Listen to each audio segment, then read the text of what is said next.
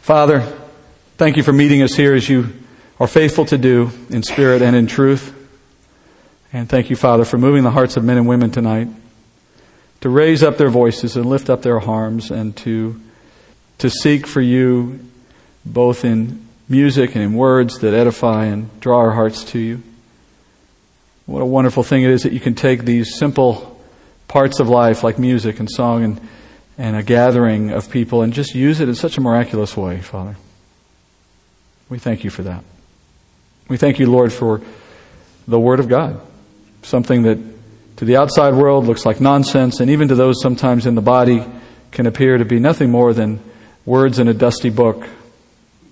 But to those of us, Father, who have seen it for what it is and have heard it and felt it and recognized the power of it in our own lives, Father, it is life itself, the bread of life, manna to our souls. We thank you, Father, that we may meet in a place and among others who share that love for you and your word, and we can be edified in that shared desire to learn. And Father, we are thankful, so thankful that we live in a place and in a time when it is available to us and when we can study it freely. We know from your word, Father, that there may be a day in our future when that's no longer the way it is. So, Father, help us to bury this in our heart so that it is always there on our minds, even if the book itself is gone one day. Because your word, Father, will never go away. Even when the heavens and earth have passed, Father, your word will remain. And so, Father, we want it inside us as part of us so deeply that nothing can separate us from it. Just as you tell us, nothing can separate us from the love that you have for us in Christ. Prepare our hearts to hear it, prepare our lives to reflect it. We pray this in Jesus' name. Amen. Matthew chapter 10. Friends, we are in chapter 10, and as you know, we're learning in this chapter how Jesus wanted his disciples to serve him in what I'm calling the kingdom program. He's begun preparing 12 men initially, there'll be more later, and these men are going to assume to lead, assume responsibility to lead the church after Jesus' departure. These 12 and those who will join them later will come into a place of authority in the body and over a group of, of people worldwide that they had no clue they would be entrusted to, to, to shepherd. I mean, the, the magnitude of this mission is something they had no concept of at this point. They had no experience. We said this already. They've had absolutely no training for what they're going to be given. And yet, in a few years, the reality is going to hit them. As Jesus departs and as the church starts to form under their stewardship, they're going to have to fall back on two things, and not necessarily in this order. They're going to fall back on this training, but more importantly, they're going to fall back on the Spirit of God who's going to lead them. Now, for us, we're in chapter 10, we're watching this preparation, the very earliest stages of it, and it's kind of fun to be a fly on the wall.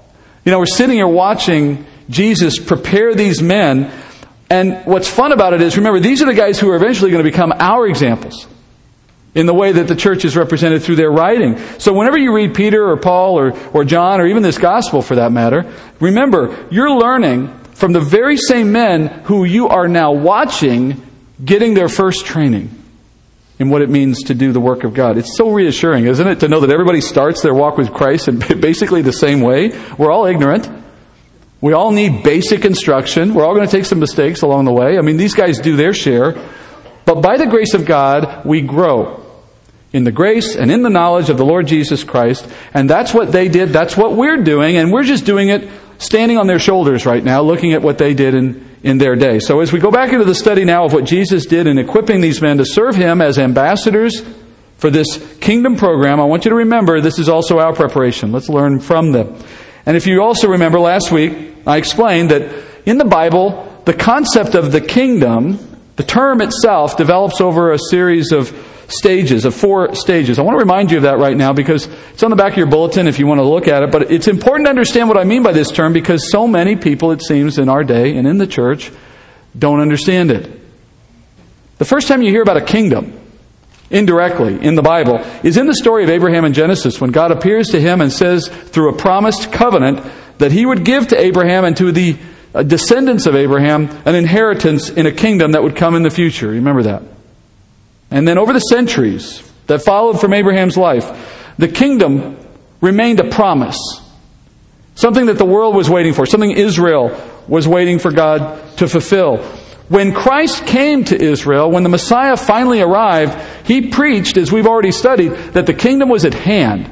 In other words, he was telling Israel that God was now prepared to fulfill that promise. And in that moment, the kingdom concept changed. It went from a promise to something new. It became a proposal, which is to say, Jesus proposed to Israel they could have their kingdom. Now, as we're going to study in chapter 12, you know this is coming. I've already warned you about this. In chapter 12, we're going to study that Israel is going to reject this proposal. And because they rejected Jesus, they refused to accept him as their king, well, then the proposal of the kingdom is taken off the table for a time from that generation of Israel. And now that the proposal has been rejected, the concept of kingdom will change yet again. And now, from proposal, it becomes a program. That's my terminology. The program of the kingdom. The program of the kingdom is the Lord preparing disciples who then prepare disciples who then prepare disciples and so on to go out into the world seeking citizens to join this coming kingdom. That's the program. In a future day, when that kingdom does arrive on earth as promised with Jesus here physically running the world, then those citizens will have been assembled, they'll be ready, and all of us will enter into the kingdom together on its first day.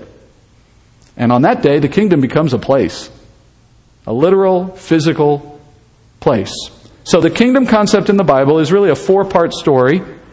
It goes from promise to proposal to program and ultimately to a place. And we sit today in that third step, just as the disciples did in Jesus' day as they prepared to execute the kingdom program, to fulfill it.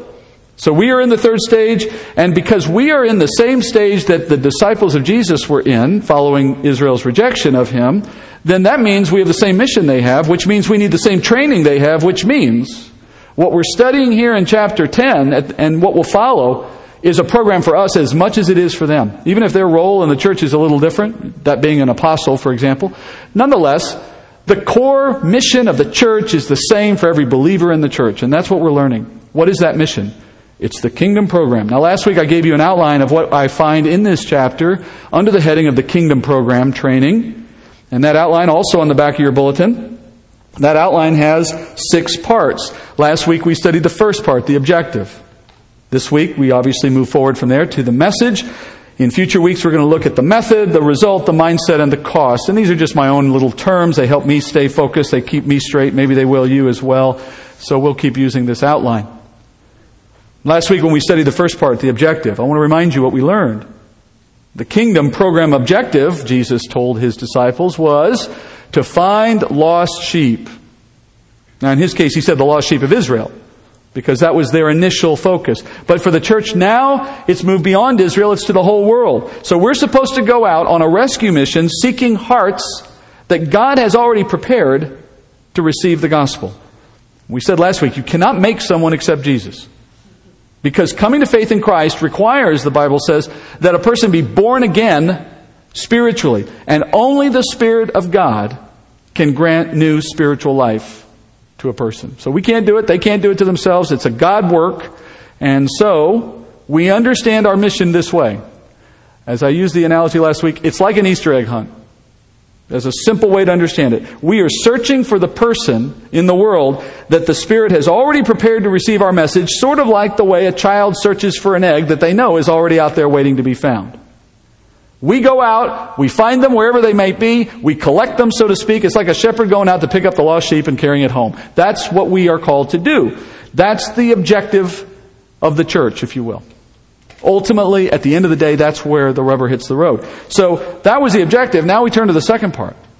The second part in our six part outline, and this is now the message that we are called to bring. And in many cases, you might have assumed, well, this is pretty straightforward. I know what the message is. Well, let's see what Jesus said. What's the message you bring to a lost sheep? Verse 7. He says, As you go, preach, saying, The kingdom of heaven is at hand. All right, well, we're going to stop there, which I think is a bit of a betrayal of our name, because our name is verse by verse, but we're only going to do verse. and I know you're thinking, well, I figured you'd stretch it, Steve, but no, seriously, there's a lot here.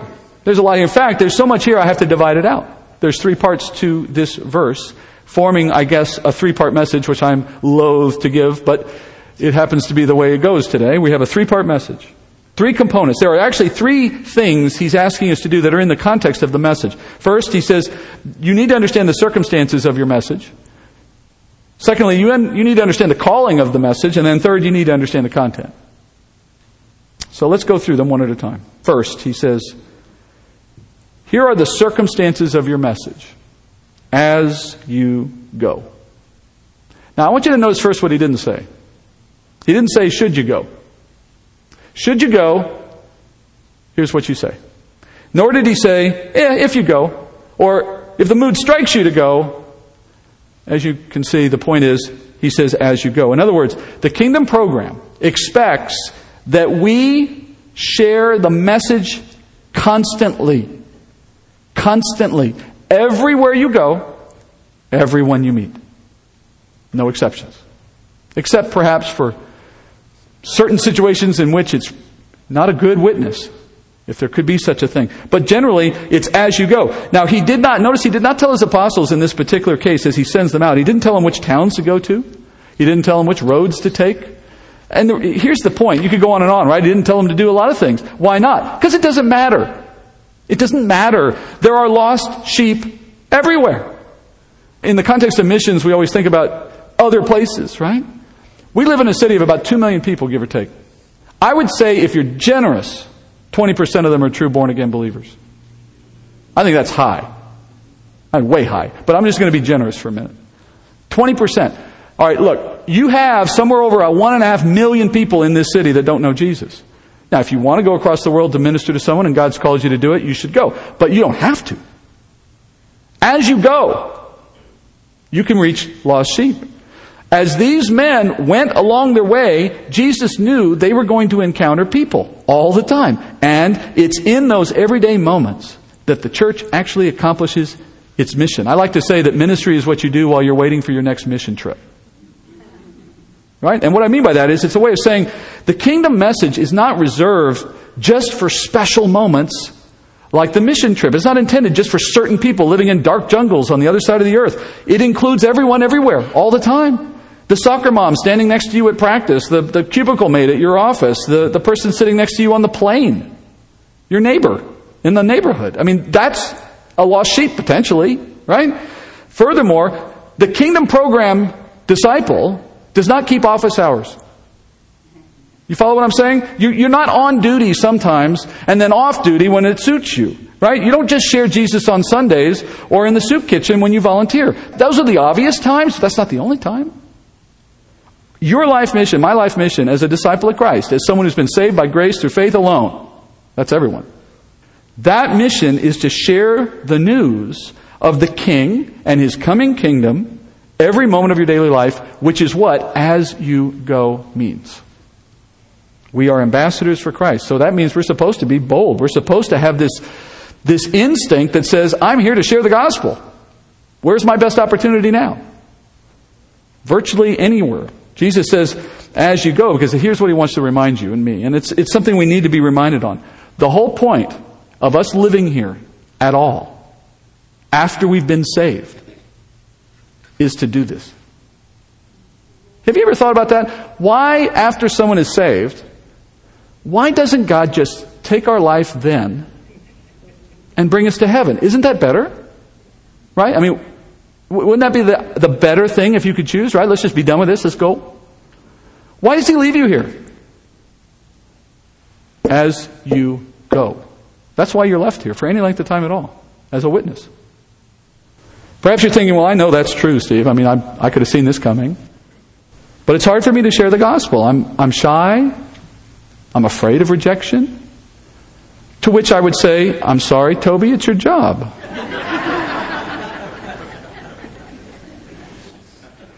No, but seriously. I, I, know there are people who are shy. I know there are people who feel awkward in these circumstances. I'm sure we all have a certain dislike of, of rejection, right? But you know what else is funny? And if you're honest with yourself, you'll agree with this.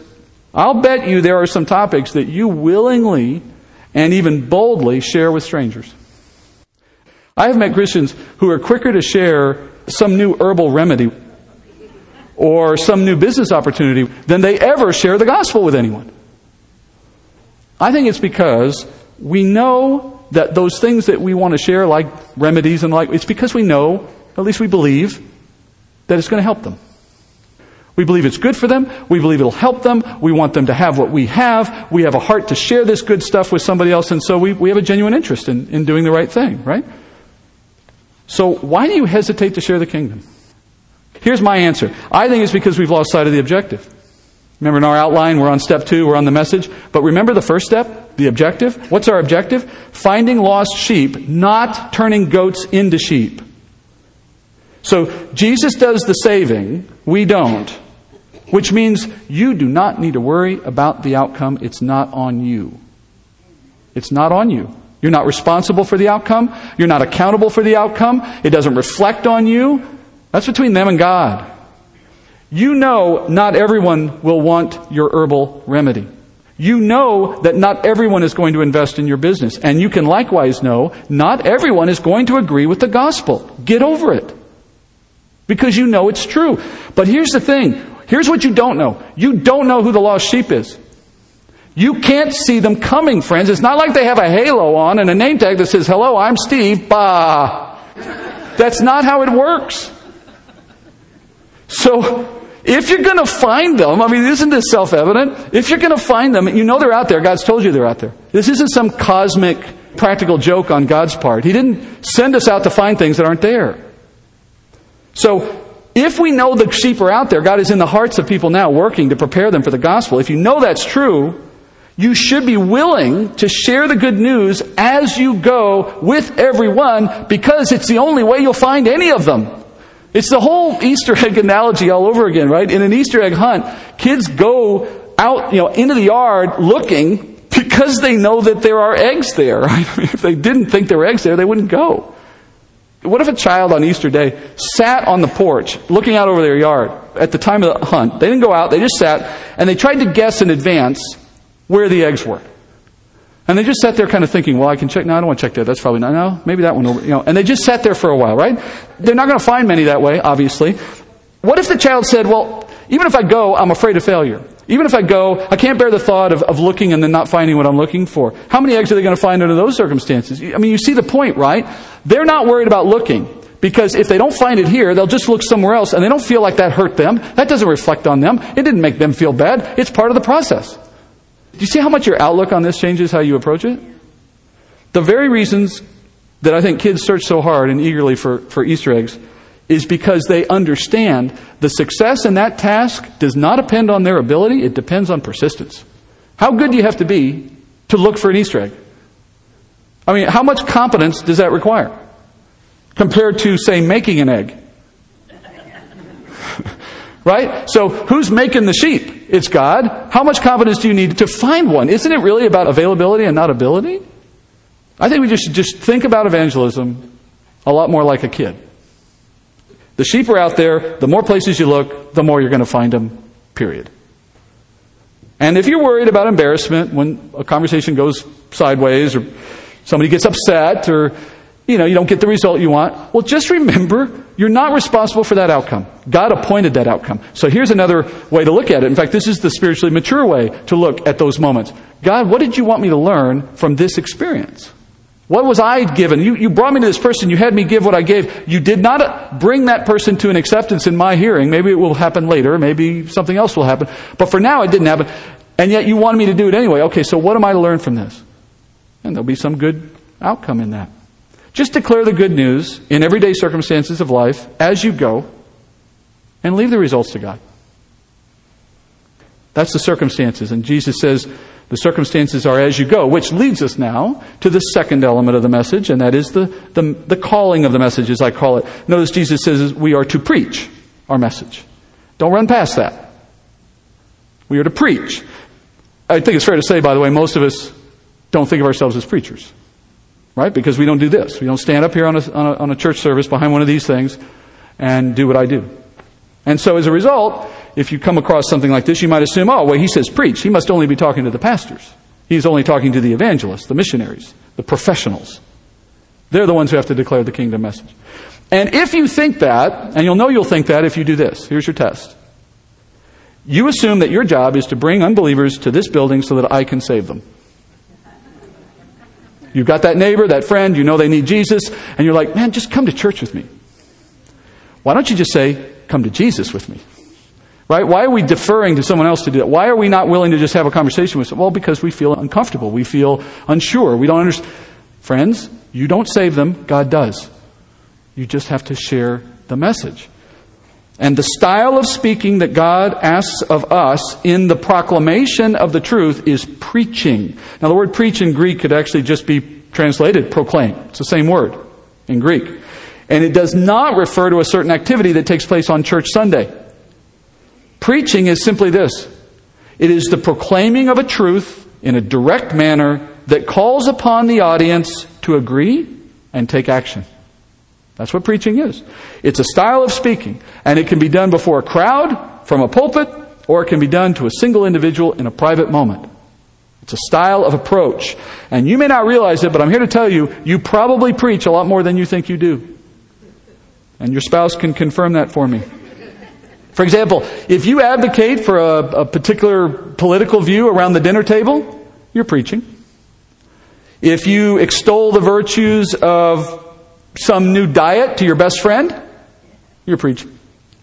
If you champion a social cause on social media, you're preaching. Why are they all preaching? Because in every case you're stating a truth, at least as you see it, and in a direct fashion, hoping to win agreement, and calling someone to join you in some sense, to come to action in some sense. That's what you're doing, right? It's not just informative discussion. You're trying to move someone's heart somewhere.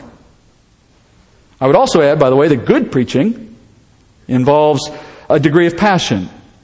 It involves a personal investment in the outcome. You have skin in the game. You care how it goes. You care about them. You don't want them to fail in this. You have a reason you're telling them what you're telling them, right? And as a result, you're not dispassionate about it. It's not like, oh, FYI, Jesus. right? It, it, this, there's something on the line here. A soul. And a good preacher. I don't, again, I'm not talking about this job. I'm talking about the style of speech. Good preaching cares about the topic, and you believe that it's in your audience's best interest that they would agree with you. Now, I want you to take a note here of what Jesus did not say again. Because Jesus chose the word preach, but he did not choose any number of other terms that have become vogue in the church. Preaching, uh, uh, I think it's fair to say, is out of favor, both up here and in general. Right? We have this I guess, politically correct culture now where you know, we want tolerance, not passion, and, and absolutism is out, right? Everything's relative now.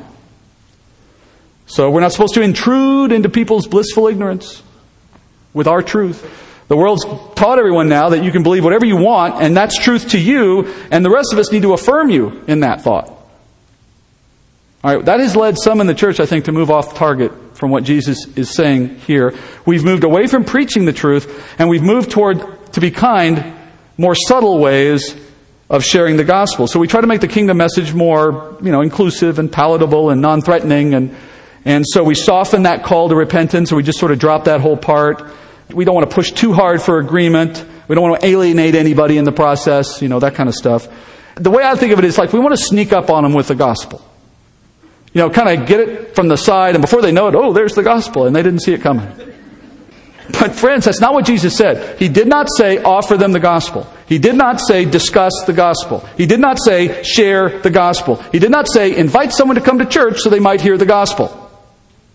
You can do those things too. That's not the message of the kingdom program. He said preach the gospel. And here's why he said that. Because he knew you cannot sneak up on someone with the gospel. It just doesn't work. And here's the other thing you forget. Sooner or later, if you're going to get to the content of the real gospel, if you're actually going to lay it out for them, sooner or later, you're going to offend them. All, all the sneaking up stuff does is delay it. Because if you ever get to it, that is to say, if a person has to come to realize they are not okay with God the way they are, and that they stand condemned before a holy and just God because of their sin, and as a result, you have to tell them God has made a way for you and for all men, all men and women, that their sin may be forgiven if they receive the truth of the Messiah Christ who died in their place on a cross. Right? That's the gospel message. There is no polite way to share that truth. I mean, you can be rude, I guess, but what I'm saying is, even in your best efforts, if you cover those points and you get them straight with somebody, they are going to understand you're saying they're not okay. And they're understanding that you're saying they're going to hell. And you're saying to them that unless they change their mind, there's no hope for them. You understand? You're saying things to people that offend people unless they're a lost sheep. In which case, they won't run, they'll fall to their knees. And you don't know what they're going to do before you share it, but you're not in a position to alter your methodology, hoping you can find a way to get them somewhere God's not taking them. It won't work. Peter says this. I love the way Peter puts this in 2 Peter 1.16. He says, We did not follow, speaking about himself and the other men who we are watching being trained right now, he says, We did not follow cleverly devised tales when we made known to you the power and the coming of our Lord Jesus Christ but we were eyewitnesses of his majesty. And then a couple verses later in 2 Peter 1:19 he says, "So we have the prophetic word made more sure to which you do well to pay attention as to a lamp shining in a dark place until the day dawns and the morning star arises in your hearts." In a nutshell, here's what Peter said. He said, We didn't make up fanciful stories. We didn't make the story of Jesus fun and whimsical and easy and happy and, you know, all that nonsense. He says, We came to you knowing that what we brought was power and glory. We brought a message of the coming of Jesus Christ to save souls, and that's all you need. He brought power because that's the message. And then he adds to the church, he says, And you would do well to pay attention to that same calling to preach the word. Because it's a light into dark places. Do you know what you do if you try to take preaching and turn it into negotiation or some soft sell? It's as if you take that light that God has given us to take into a dark place and you just turned it down a notch. You just softened the light. Nice little glow there. Won't offend anybody. Yeah, but you know what else won't happen? They won't understand it. Now, look, we have the kingdom program message to be preached. We're not to be rude. We're, we're, not to shove it down someone's face. We're not, you know, there's a sensitivity here. We're not supposed to just be completely without sensitivity. But passion is not the opposite of sensitivity. Earnest concern for the person, a call to response, is not the same thing as being rude. We're supposed to do more than casually converse about Jesus over coffee. We're supposed to have passion like Paul did. Paul said in 2 Corinthians 5:20, Paul said this, he says, "We are ambassadors for Christ, as though God were making an appeal through us." And then he says, "We beg you on behalf of Christ, be reconciled to God. Have you ever begged someone to be reconciled to God? I'll bet there's some in here who have. Maybe with family members, maybe on someone's deathbed. You don't have to wait till someone's on their deathbed. Proclaim what you know boldly, knowing you have been entrusted with a message from God that comes with spiritual power to save souls. And after you have preached it, call that person to respond affirmatively. You know, as a salesman would say, ask for the business. Don't leave it hanging. Look, if you can be bold about politics, if you can be bold about diets and all the rest, you can be bold about Jesus. It matters more. That's the calling of our message.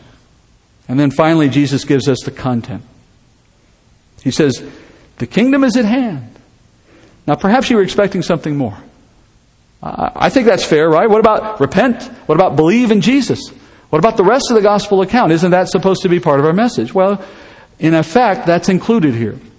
Because what Jesus is doing and saying the kingdom is at hand is he's speaking in shorthand. Remember, we learned last week that Jesus was directing his apostles here back in verse 6 to go to the Jew, not to the Gentile, not to the Samaritan, at least not for now. And so at this point in the kingdom program, they're going out exclusively to a Jewish audience, a first century Jew living in Palestine. And that person would have understood this message unequivocally. The kingdom is at hand. Every Jew knew what that statement meant. It meant the Messiah, the one promised, has come and he is ready to set up his promised kingdom. There was only one kingdom in the Jewish mindset and there was only one kind of king for that kingdom and they understood it instinctively. So for these men at this point in history, this was actually a succinct way to express the gospel. And those who received it were lost sheep coming to know their Lord. Now, of course, Jesus naturally anticipated that as they said this phrase, a conversation would ensue, right? That's natural. That's what we would expect. Some Jews would just have ignored the proclamation and said, oh, you guys are crazy. But then there's others who were not goats, but actually lost sheep, who would have heard the message and say, tell me more. Where is this king? Where is this kingdom? Ask questions and the like. That's the natural expectation of the message. He's not telling you or me or anyone else, say only this phrase and say nothing more. But what he is saying is, get the content right. The point is, he directed them to issue a clear, unambiguous proclamation that the Messiah had come for Israel. And though we, we don't live in Israel in first century Palestine, we don't have the same audience, we don't therefore have exactly the same wording, we have a different audience, a different time, so naturally our proclamation is going to be worded differently. You're not going to say, the kingdom of God is at hand, because in actual fact, it's not in the same sense. He was saying that because they were getting a proposal. We're, we're saying it in the sense that it's coming in the future. So it's a little different even in that regard. In fact, depending on who you're talking to, you may not say anything about a kingdom at first. Non Jews, most Gentiles don't know anything about the kingdom.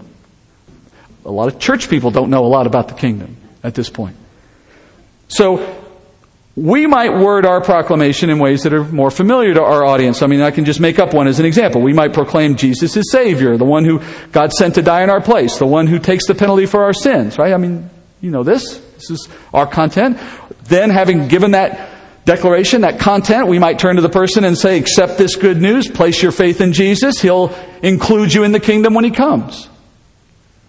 Now, on the other hand, if you're speaking to someone who's never been in church, never been around the church, uh, you're probably going to have to start further back in Scripture. You might even go all the way back to Genesis. You might have to explain to them what sin is. I had a conversation with one guy one time about Jesus, and I didn't really understand this at the time. I just launched right into Christianese. I got about halfway through it, and he goes, What is sin? I don't even understand what you're talking about. What do you do with that? You're like, okay, whoa, wait a minute. Okay, I, I don't know where to go with this. Well, where you go is Genesis 3. You go back to the beginning, you know, and you have to walk them through it. And on the other hand, if you're talking to a Muslim or if you're talking to a Buddhist or whoever, you might have to take an entirely different approach. Right? This is contextualizing the content in terms of style, in terms of approach. But listen, and listen carefully, please. In all cases, the content of your kingdom program message is always the same. The content is always the same. Whatever words you choose, whatever point of reference you use, what your message says is the kingdom is coming soon. Jesus is your king. Receive him because he died in your place. Something in that sense, right? The kingdom message. Jesus did not give us liberty to change that message. We do not have liberty to come up with our own content, to substitute our own message. The message of the kingdom program is once and always that the gospel of Jesus dying on the cross for our sins to give us eternal life is the program message of the kingdom. Right? That, that, that is never going to change. Now, I want to be absolutely clear here. I want to tell you what it's not, because that'll help, I think, frame for you what it is. What is the message not? And hear my heart on this, too, because I know there are people out there who may misunderstand this and they're not doing it with any intent to harm, but they may not have it right. If you proclaim that God loves you and has a wonderful plan for your life, you are not preaching the kingdom message. I'm sorry. If you preach to someone that they can have their best life now, you are not preaching the kingdom message. If you proclaim God wants to heal your body, if you proclaim that God wants to take away your emotional pain or bring you wealth or give you happiness, you are not preaching the kingdom program message. If you say to someone, God wants you to come to church, God wants you to be part of a small group, God wants you to hear relevant messages about your life from a life coach that comes on stage and gives a three point message and has great jokes, you are not preaching the gospel message.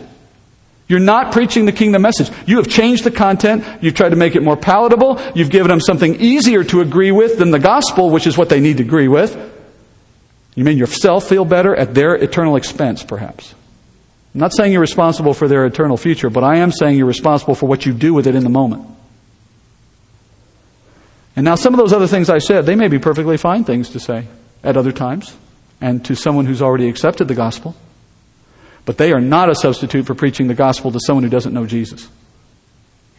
And the reason those things are not suitable as content for your kingdom message is because they do not save souls, pure and simple. That's why they're not good. They do not turn unbelievers into believers, and I would go a step further. I would tell you that they don't turn believers into disciples. What those messages tend to do, and others like them, is they feed our ego because they make us feel good when the person accepts what we say. They fill our church buildings because it's a much easier message to respond to. It doesn't ask anything of the person for the most part. And in the end, they obscure the truth.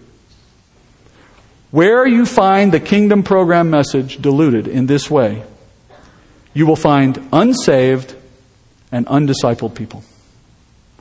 The irony is this when an unbeliever should happen to agree with one of these vapid, unbiblical proclamations, do you know the irony? They are actually getting their best life now. Because when they die, it's all downhill. Because unless you accept the gospel message, this is the best your life will ever be. But if you accept the gospel message, this is the worst it will ever be. That's the message of the kingdom program, friends. And if this is convicting at all, don't take it as a kind of punitive message. Take it as correction so that you can get on track because you've got time left. You've got sheep out there. God's still helping move you through a process of growth. And what He wants is better things. The message is one that convicts and exposes sin, makes clear you're not okay apart from Christ, that you need grace, you need mercy, you need forgiveness, and it's available through the blood of Christ. That's what you're out there to tell people. And you get there through a variety of different ways of saying it. But you can't change it. That message has power.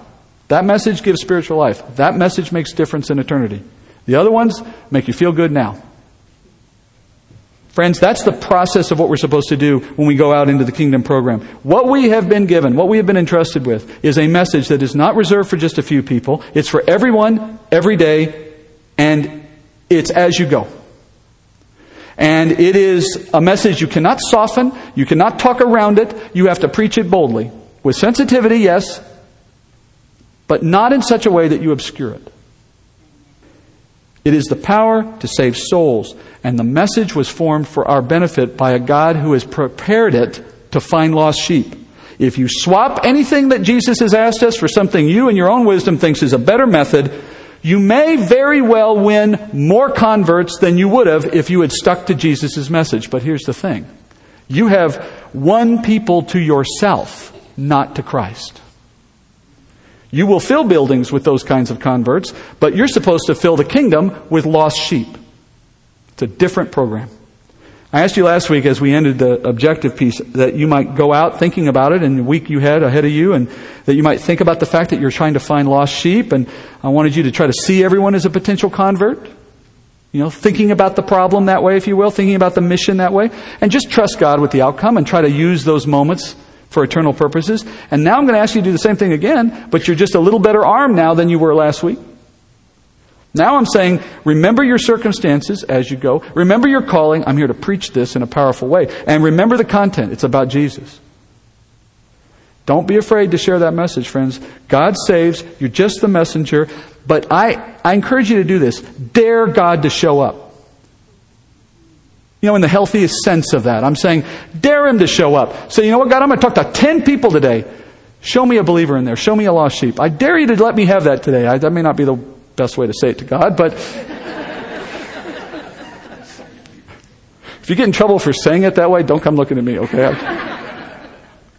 Just open your mouth as you go. You know what? I, I, here's my prediction. I'll give you two predictions. Number one, it's not going to be as bad as you thought. Those moments won't go as badly as you think they will. Maybe most of them will just go to nothing, but they won't be bad. And here's the second prediction Watch how it feels when you find the believer. I predict this again. You're going to say, Really? Are you sure? Is, could this be that easy? Did you just accept the gospel? What do I, what do, I do now? Right? Bring him to church. But the point is, you're going to find the two things work in harmony. It's, it's like dead, dead, dead, dead. All of a sudden, oh yeah, that, that makes sense to me. Really? You found a lost sheep. God did the work. Declare the kingdom is at hand. Jesus is the king. The kingdom is coming. He's almost here. And he died to bring you into it. And when that day comes, and here's the thing I like to think about. When you think about the kingdom and where it's going and where you're going to be and how it's going to arrive, think about this detail. You're going to walk the streets of the kingdom, which is on this earth again. It's back here on this earth. You're going to walk the streets of this kingdom. You're going to encounter people that came into the kingdom because God used you to find them. And that's going to be a moment where you both get to have a little bit of a laugh. God used you to save me? And you're going to say, yeah, and can you believe it? I almost didn't talk to you. If you hadn't hit my car on the way out of the parking lot, I wouldn't have thought to say anything. I mean, you know how those moments come, right? Is this encouraging a little bit? Is it because it's meant to be? You know, the scripture is meant to be encouraging. Jesus wasn't giving these guys an impossible task. He was trying to make it as easy as he could. As you go, preach the message. It's our calling. Let's go to the Lord in prayer. Oh, Father, thank you for an encouraging message that tells us we can do what the impossible requires. We can simply share a message that has power to save that we have no power to do on our own. We can do it boldly because we know, Father, that you have intended that it would reach some, and it matters not for our own sake if it doesn't reach anyone. We were simply obedient. And we thank you, Father, that you have constructed the message in such a simple form where it's all laid on Christ's shoulders and not our own. It asks nothing of the person in terms of their works. It puts everything squarely on you where it belongs. How much easier could our task be? And for that reason, Father, in our own hearts, we seek forgiveness for the days and the weeks and the years we've lived in which we have not made this our priority. You forgive us, and you forgive us unquestionably and unendingly by the blood of Christ, we know that. But you do ask us to live differently. And so, Lord, I pray that what we've heard tonight would would make this church a church that seeks for lost wherever we encounter them as we go, preaching a message that you've designed so that you receive all the glory that you deserve when a heart is drawn to you, as will happen. And Lord, as we collect these sheep, as you appoint them to salvation and bring them into our fold, I pray, Father, that we would never take that glory from you, but that we would increase it all the more by serving them diligently. Thank you, Father, for a year of preaching, and we pray for many years to come. In Jesus' name I pray. Amen.